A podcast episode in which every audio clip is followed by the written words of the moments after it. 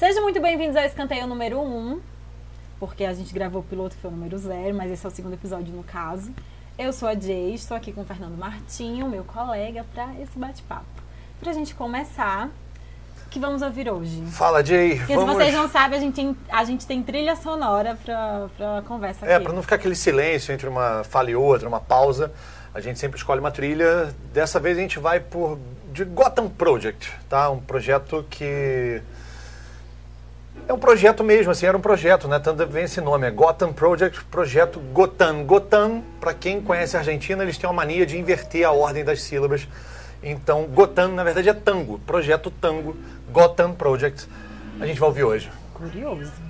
Tá, no episódio zero a gente falou sobre Josh Caval, né? Que ele um é um jogador de futebol australiano que se assumiu gay publicamente. E nesse episódio, Fernando Martinho, qual é o, nosso tema? É o Cara, vamos falar dele, né, cara? Essa fera aqui. Zlatan Ibra- Ibrahimovic. Que chegou ao número, gol número 400, né, Jay? Isso. ele- No último domingo, né?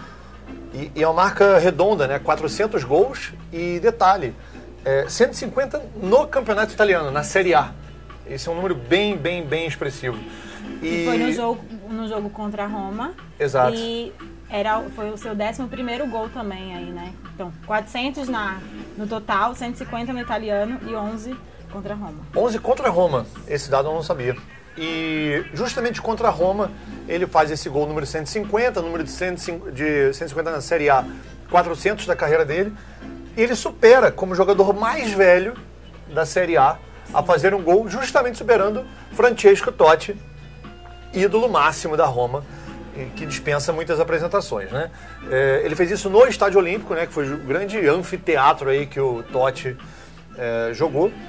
E, cara, o Ibra é um personagem E especial. os íntimos, né? Ibra, né? É, se refere muito a ele como Zlatan, né? O primeiro nome dele. É, mas ele é personagem de capa da nossa próxima Da- revista. Da Córnea 15, que está em pré-venda no site. E a gente vai lançar no mês de novembro ainda, se tudo der certo. É, Tudo indica que sim, a gente sempre atrasa um pouquinho, mas faz meio que parte do jogo aqui. A gente fala novembro, costuma ser lá pro dia 30, né? Não é dia 15, é dia 30 de novembro mais ou menos. Hoje estamos em dia 2 de novembro. De- Terça-feira, Uma terça-feira, feriado, trabalhando aqui na nossa lojinha aqui no Estúdio Bazar. Quem não conhece, tiver em São Paulo, cola aí, a gente troca uma ideia. Rua Augusta, 1371, sobre a loja 9. Isso, é. A gente tem aqui nosso estúdio, nosso aqui também é o nosso escritório onde a gente trabalha. A gente já falou disso no, no programa anterior. E a Corner 15 vai ser lançada, a gente vai também fazer a venda aqui nesse espaço que eu estava falando. É, bom, Bom, Ibra, que Ibra. aí para muitos é nem é tudo isso, e por outros é o ídolo. O que, é que você acha dele, Fernando Martins? Fernando Martins tem uma relação aí, uma paixãozinha. Não, eu tenho uma admiração, claro, né, pelo, pelo Ibra, eh, enquanto jogador, é um cara que está se provando. eh, Falava-se. eh, desses jogadores que, que são muito midiáticos, né? Falava-se que ele era muito, muita mídia, muito marketing, né? Fala-se muito isso. Falava-se isso na época do Beckham. Ah, que o Beckham era muito marketing, que não tinha essa bola toda. Depois que acaba a carreira do cara e tu vê que o cara joga no altíssimo nível, igual o Beckham, até os 36, 37 anos, salvo engano, o Beckham se aposentou com 37 ou 38, acho que eram 37. Não dá pro cara ser marketing e se sustentar na carreira tempo, né? né, em várias ligas, igual o Beckham jogou. O Beckham foi para MLS, aonde o Ibra também chegou a jogar no mesmo time, inclusive, no LA Galaxy. E o Beckham é, volta para a Europa, depois de ter ido para a MLS, volta para a Europa, joga no Milan e no PSG. Então não dá para o cara jogar nesses clubes que jogou, sendo puro marketing, né? Não dá para sustentar. Mas o Ibra também tinha um pouco disso, é um cara extremamente midiático. Só que a diferença do Beckham, que é uma celebridade, assim, né? Casou com uma Spice Girl, que já era muito famosa quando eles se casaram. é, é, ele passou, passou a se chamar Spice Boy. É até um, um exemplo bom de casos que não é a mulher que fica famosa pelo cara, né? Isso é o contrário. Ele ganhou projeção a partir do casamento com a Victoria Adams, que virou Victoria Beckham após o casamento.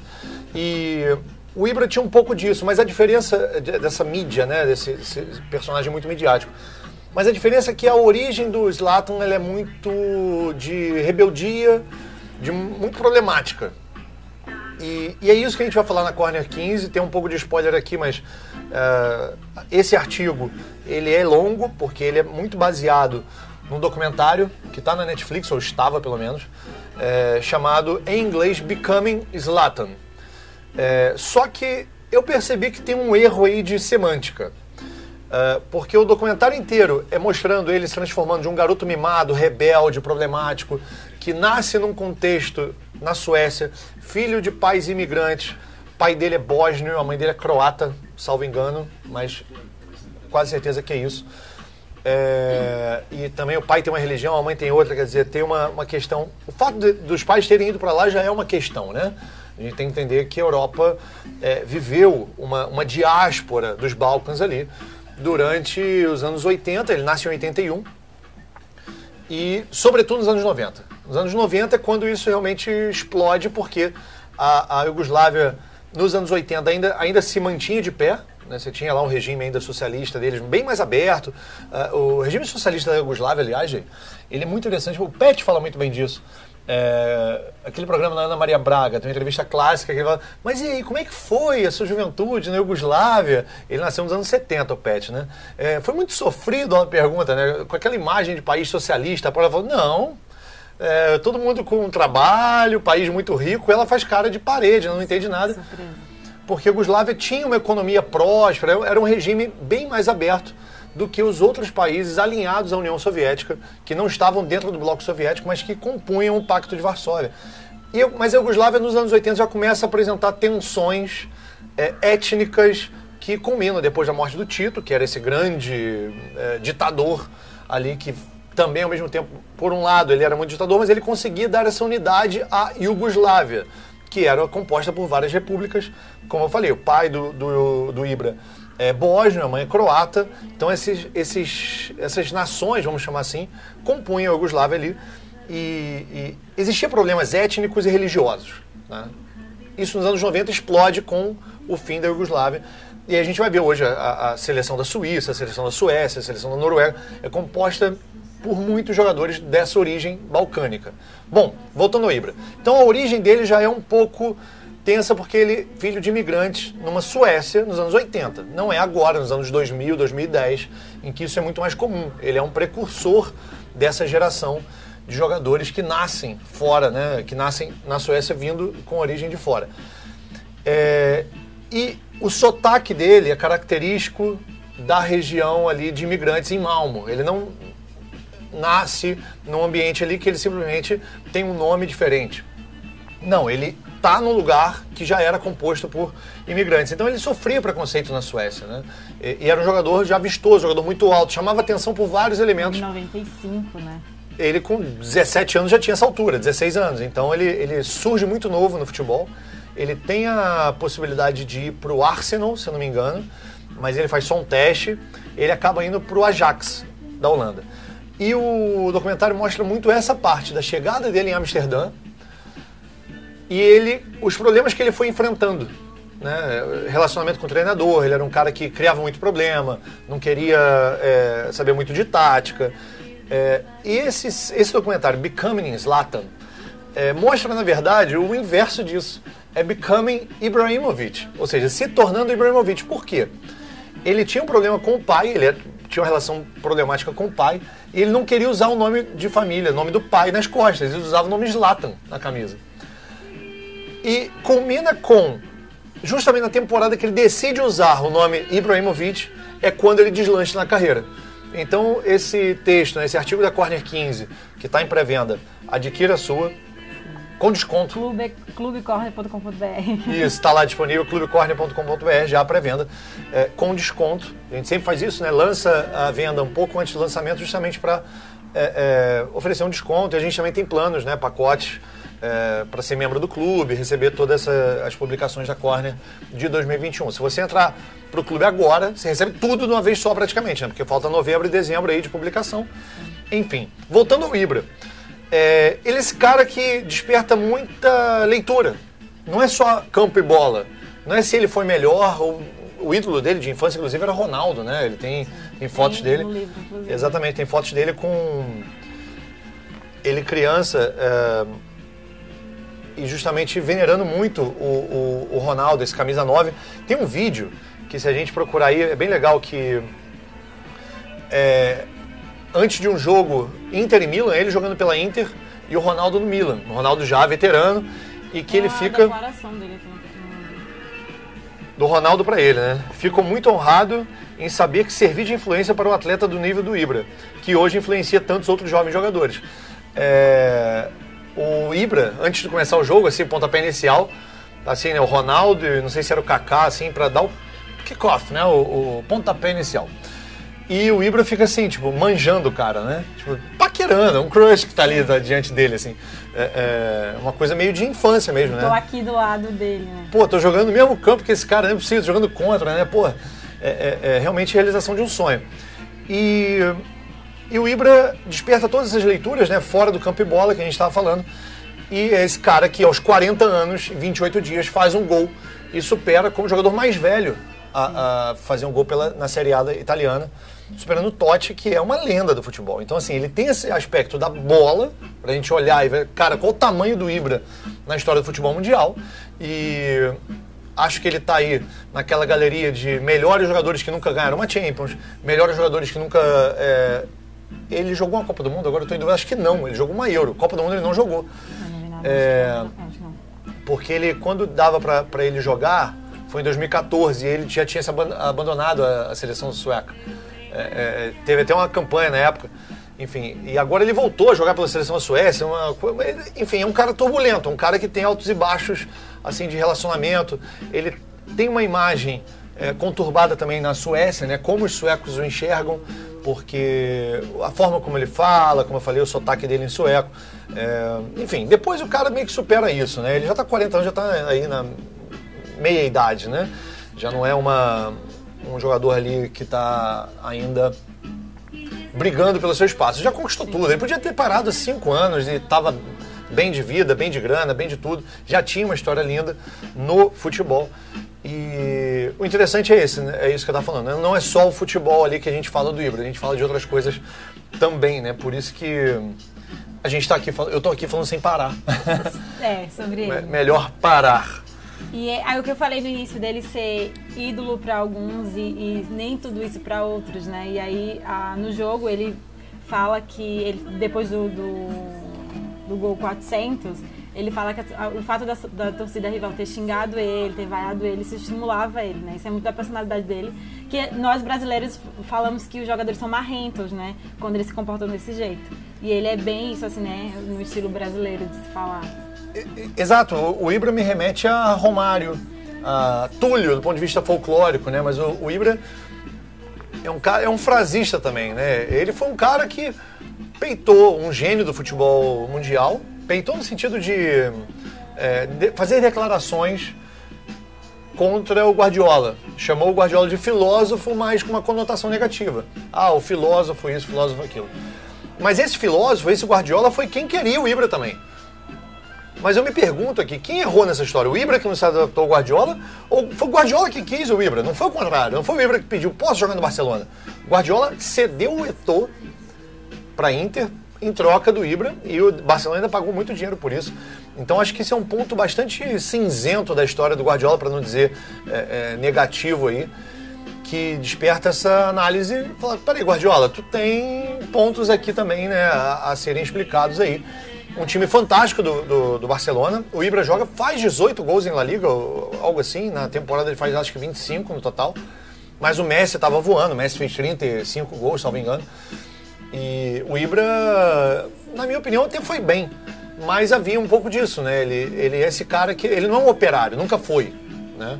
É, ele chegou na, na, no Barcelona consagrado. Ele não chegou lá como uma jovem promessa para se adaptar ao jogo de um time. Quem contratou esse cara sabia quem estava contratando, era para ter adaptado o jogo a ele também. Então, assim, acho que tem Sim. questões aí. E ficou muito marcado pela derrota da, daquele Barcelona para Inter de José Mourinho, no, né, aquele ferrolho, papapá, aquele jogo. O Ibra estava nesse Barcelona, isso ficou um pouco estigmatizado. O Ibra acaba saindo na sequência dessa temporada, vai para o Milan, para o rival do time que ele jogava antes, para Inter. Enfim, então acho que o Ibra é muito interessante por isso, que é o cara que fala, é o cara que não tem medo de falar, que se acha bom. Um vídeo que a gente compartilhou até nos Reels, né, de uma entrevista para a ESPN, que é fantástico. Ele pergunta para ele, ele jogava na MLS, é, se ele se considerava o melhor jogador da, da, do campeonato né, norte-americano de futebol. Mesmo tendo um que era considerado, no momento... Com melhor desempenho. Estava no, é, no auge, que era é. o Carlos Vela. O mexicano, exatamente, que tinha fala... feito 19 gols, não sei quantas assistências, é, blá blá. É, 19 gols e 12 assistências, se eu não me engano. E ele falou assim: ah tá, é, você ainda se considera o melhor jogador? Ele fala, de longe. É, ele tem quantos anos aí? Ele falou 20, o Carlos, no caso, tem 29. Ele falou, com 29 eu tava onde? Na Europa, ele. ele. Big difference. Muita diferença, né? A diferença é grande, exatamente. Quer dizer, aos 29 tá no futebol norte-americano, que é um futebol periférico, não deixa de ser, é emergente. E você tá na idade do Ibra ali com 35, 36 anos, devia ter uns 36 nessa época. Acho que foi há 4 anos atrás. É... Não, foi menos, foi menos tempo, foi em 2018 ou 2019, por aí que ele fala isso. É, foi há dois, três anos atrás, no máximo. 38. Ele tinha lá seus 37, 38, né? Então, assim, ele não estava é, é, no auge da carreira dele, mas ainda desempenhando um bom futebol. Tanto que ele vai para o Milan depois disso e é aí o protagonista de um time que está na liderança, brigando aí pelo, por retomar o seu espaço no futebol italiano e europeu. Esse é o nosso Ibra, que a gente consegue ficar aqui falando mais quanto tempo, Jay? Vamos lá. Tem a série na Netflix. É série ou, ou documentário? É um documentário. Documentário na Netflix. Tem o livro. E tem mais alguma coisa que a galera pode buscar pra. A Corner 15. Corner 15, óbvio. Não, mas é, se tá a gente já falou. ainda, mas já vai sair, então já vai lá. É, eu recomendo muito esse filme porque mostra muitos bastidores, assim. E, e como eu disse, é a matriz dessa matéria que ilustra a capa da Corner número 15. E o livro é uma autobiografia. Eu, particularmente, tenho problemas com autobiografias, embora não seja um auto, não é um ghostwriter, é uma pessoa que escreve é, por ele, digamos assim, né? Ele conta a história para uma pessoa, essa pessoa transcreve e faz os seus arranjos é um ali ilustrado, né? Tem literários. Imagem. É um livro com, com fotos, é, é da, saiu pela editora Realejo, editora Realejo de Santos, uma editora parceira. tenta, é, tá a capa aqui. E eu recomendo fortemente o livro, como eu disse, é uma autobiografia, então assim, se o cara já é egocêntrico, numa autobiografia ele sente mais à vontade. Aí tem lá desde o início, ele vai mostrando. Numa autobiografia o cara sente muito mais à vontade porque tem páginas e mais páginas para é, é pequeno, né? falar de si. É um livro bem extenso, um livro de mais de 400 páginas. E o documentário já ele tem essa, esse viés autoral do diretor, né? É o que o diretor edita, o que ele quer mostrar e tal. E é muito interessante que mostra um outro jogador que era bem problemático também, o Mido, um egípcio que jogou naquele Ajax, que era um Ajax ali que não era mais o Ajax dos anos 90, era um Ajax que estava ali início dos anos 2000, é, querendo retomar ali o seu espaço é, perdido, né, dos anos 90 na, na, no futebol europeu. E, então era um, era um ambiente um pouco turbulento também. E o Ibra, no meio disso tudo, transforma isso num coquetel bem interessante, né? Briga com o técnico, derrota no campeonato, eliminação, qualquer coisa, o Ibra não ficava calado também, né? Mas a relação dele com o pai eu acho mais interessante, né? Porque tem muito a ver com a origem dele. É, as pessoas são muito produtos né, do seu contexto, né? Ninguém é, nasce num tubo de ensaio. Então, o Ibra tem todo um contexto que transforma ele em algo muito, muito, muito interessante. É isso. E aí eu vou fazer um programa de TV aqui que a gente até brincou antes, que eu falei sobre as torcidas, né, é, de vaiarem o, o, o, Ibra. E a gente vai falar sobre Grêmio, sobre o episódio de domingo, né, da torcida do Grêmio. E, enfim, é polêmico, torcida violenta, é torcedor ou não é? O que, que você acha disso, Fernando? Então, Jay, uh, violência no futebol, né? Assim, ah, tem que acabar com a violência no futebol. Uh, como é que a gente faz isso? Eu, eu, eu, eu sinceramente não sei. Tá? Uh, quando se fala em não são torcedores, são vândalos, não são torcedores, são bandidos, eh, eu discordo veementemente. Ele, o que eles estão fazendo ali é atitude de, eles, é de vândalos, sim. Mas o que é, motivou, no caso, né? Qual é a chave que está virada? É a paixão pelo futebol, é, é uma paixão estúpida. Né? E, e a gente não sabe de tantos crimes passionais Exato. Né, de assassinato passional. É né? o que falam, né, levando isso para um, um homem e mulher, né, digamos assim. É o que muito se fala, o homem que, que agride uma mulher ou que estupra uma criança é, é tido como um monstro. Porque afasta né, a, a, do, do, ser humano, que ali é uma pessoa, é um, um, parente, é alguém próximo. E não é um monstro, né? É alguém que tem capacidade de fazer aquilo, ponto. Porque quando fala monstro, você leva a, ao lúdico, né? Aquela coisa distante, o bizarro. E não é tão bizarro assim, no sentido do, do, do ser humano poder fazer aquilo. Então, quando você coloca não é torcedor, são vândalos, você afasta que é uma pessoa que é apaixonada pelo clube, como você que não é, era capaz de fazer aquilo. É, o, o, o, monstro, né? Assim, as pessoas se transformam né, em figuras é, irreconhecíveis, muitas vezes até por elas, né? Quando você tira essa pessoa desse contexto, é, exemplo, um torcedor lá que tenha sido identificado na arena do Grêmio, você vai entrevistá-lo, né, com uma câmera, microfone e tal, ele se coloca, não, estava no calor do momento, ele, coloca, ele volta, ele, ele mesmo fala assim, não, me arrependo, muitas vezes vai acontecer isso. É, mas o ponto aqui é outro, né? O ponto é como acabar com isso, assim. Eu fico pensando sempre numa forma e não encontro, porque as soluções são sempre muito fáceis.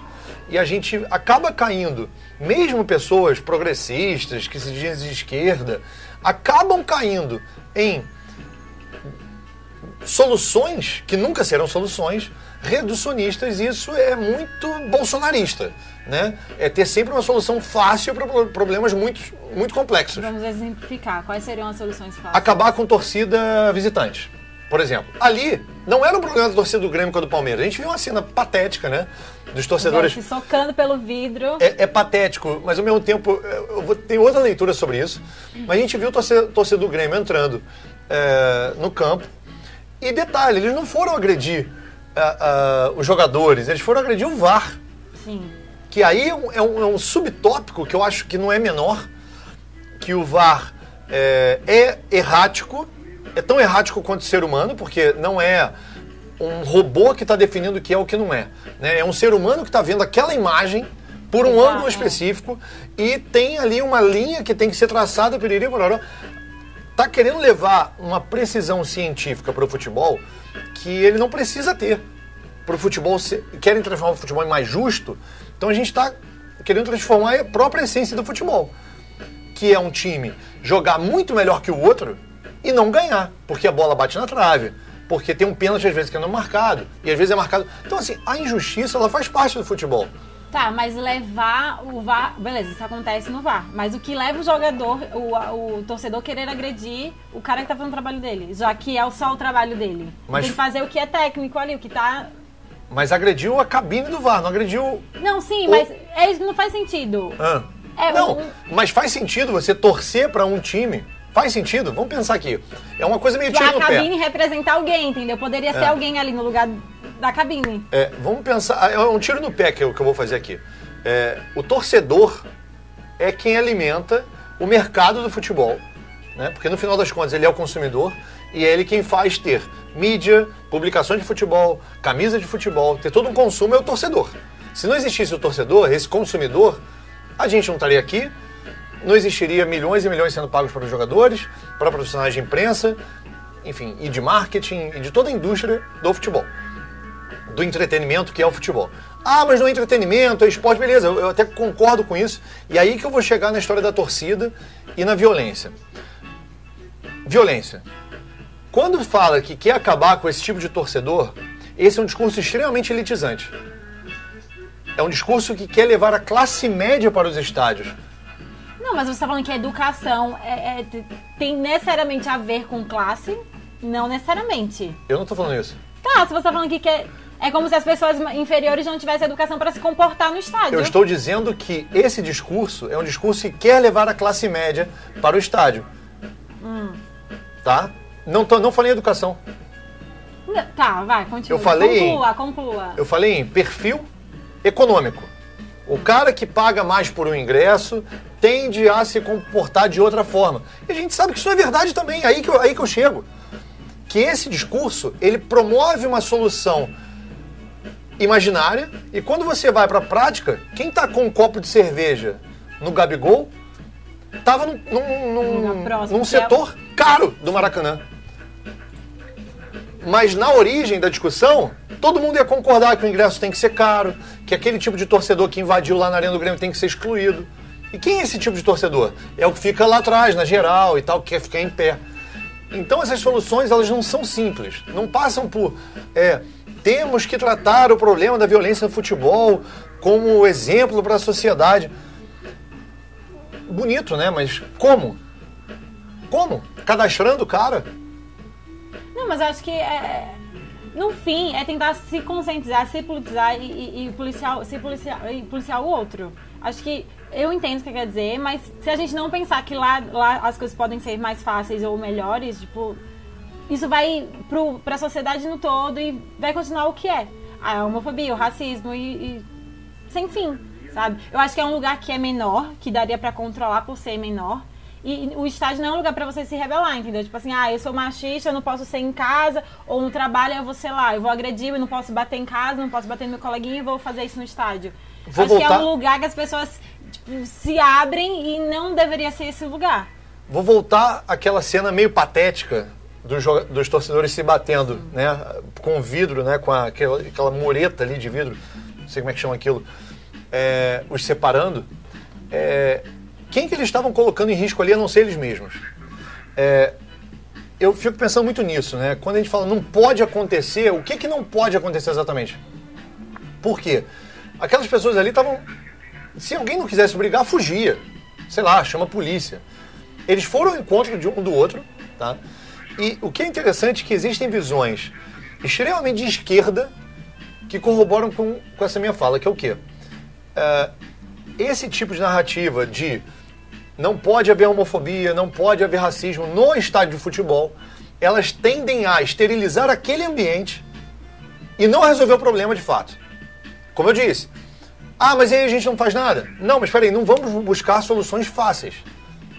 Tá? Porque a gente vê campanhas contra a homofobia, contra o racismo no futebol, que não tem um viés prático. Elas têm um viés assim, não pode acontecer ali, para não prejudicar o meu time.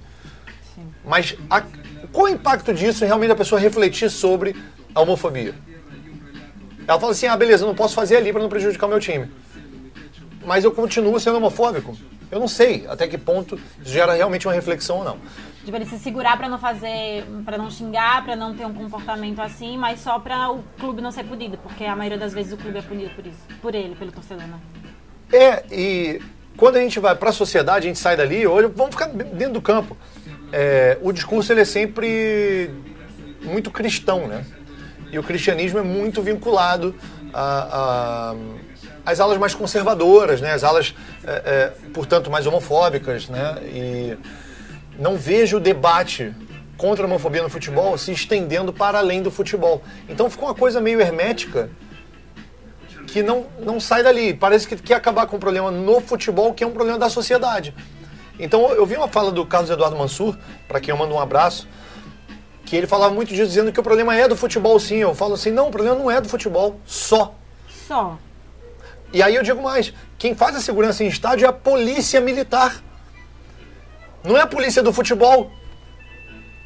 Então, tá, as coisas estão cruzando, sabe? Não dá pra gente pensar assim, acaba com a torcida visitante, não acaba a violência no futebol. Acaba com o bandeirão, não pode ter bandeira, não acaba com a violência no futebol. Acaba com a torcida organizada. Por anos ficaram proibidos em São Paulo. Por anos. Não acabou com a violência no, no, a, em volta do futebol em São Paulo. Essa violência continua acontecendo em outros lugares. É, Aí volta a questão da voluntariedade. Tu quer ir lá, tu quer ir pra uma arena, entrar na porrada com o teu torcedor rival, vai, cara. Não existe um MMA? Existe, não existe? Sim, mas é. Cadê o Estado preocupado com a saúde do elemento que está ali naquele, naquele octógono? São atletas, né? Cada um tem suas regras. Ué, mas eu não tem... posso ser atleta amador? Tá, não é a mesma coisa. Como que não é a mesma coisa? Eu posso jogar bola. Tá, amador. mas ele vai. Ele vai atleta amador no meio do estádio? No meio da torcida? não, não é no meio, os caras estavam isolados lá. Tô falando especificamente mas desse caso. Mas no estádio. E, mas aí fora do estádio pode. Aí, aí repito, vai Não, mas é, um, é, se torna um ambiente ruim de você estar ali para torcer pelo seu clube, entendeu? Então, meia dúzia quer brigar, quer fazer um caos no estádio, e outro só quer estar ali com a família, ou não, ou sozinho com os amigos e assistir o jogo. Ponto. Aí você acha legal ter alguns jogadores se matando do lado, aí eu vou ficar tranquila, não, vou continuar assistindo aqui meu jogo. É problemático. É, é, Não eu, não acho, eu não acho que pode. Eu não acho que pode. Mas o que, eu, o que eu não entendo é não poder ali.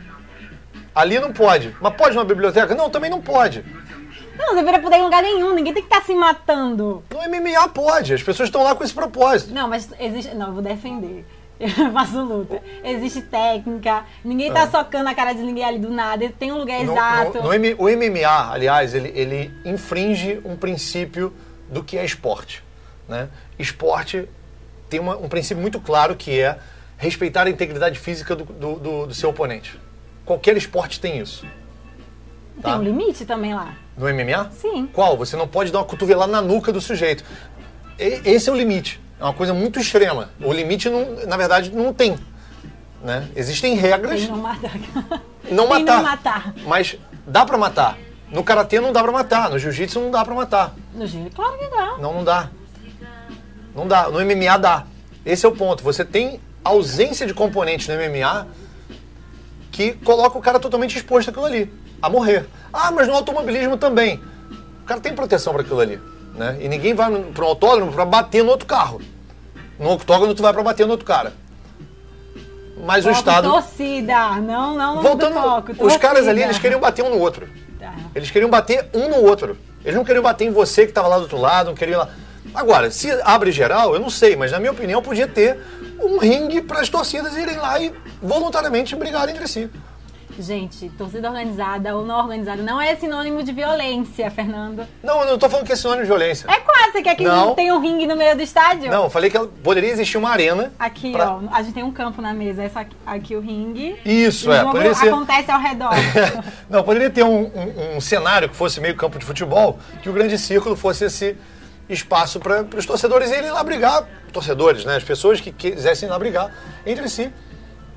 É, uma- é um ato voluntário. Elas não estão fazendo isso obrigadas a nada. Elas não são inocentes também para um lugar que não querem. Não, elas podem se matar. O problema é elas incomodarem quem tá ao redor e não quer ver aquilo. Ninguém é obrigado a eu presenciar violência. Eu concordo com isso. Eu concordo. Que bom. Que isso. de- de- o que eu estou defendendo é exatamente isso. Que haja um espaço para que isso possa acontecer. Não, não tem que existir. Enfim, aquela, deixa aqui nos comentários a sua opinião. pra finalizar, que eu acho que a gente já foi além do tempo que a gente tinha pensado, vamos falar do aniversariante de hoje. Capitão, ele capitão Diego Lugano, que estampa a córnea número 8. Tive o prazer de fazer entrevista com ele na casa dele. eh, fiz as fotos e tal, acompanhado do Matheus Steinmetz.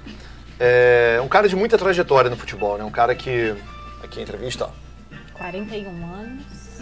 um cara que completa 41 anos, um cara que jogou Copa do Mundo né, pelo Uruguai, algumas, é, inclusive a, a da África do Sul, em que terminaram em, em quarto lugar, né, um país com a população do Uruguai de 300, é, de 3 milhões de habitantes, terminar em quarto lugar né, na Copa do Mundo é realmente um feito histórico e, o Lugano é, era símbolo disso, né? Desse, desse Uruguai forte. E ele antes já tinha sido campeão da Libertadores com, com São Paulo, quer dizer, é um cara que. campeão mundial também com São Paulo, é um cara que é muito vencedor, assim, muito respeitado, né? É, foi para a Turquia, foi no futebol turco também e, e pelo Fenerbahçe é, também foi muito exitoso lá, estava naquele time é, que tinha Zico, Roberto Carlos, Zico treinando, Roberto Carlos, é, Alex, claro, né? ídolo máximo do Fenerbahçe. Capa da, da corner número 5. Capa da- mais um jabá, e, mais um e merchan. tudo isso na- tá, ainda É. está disponível no nosso site. Você E- pode comprar e- individualmente. E a Turquia é um né, desses países que a gente sempre vai citar em que o futebol é, mostra muito como é uma sociedade violenta, né?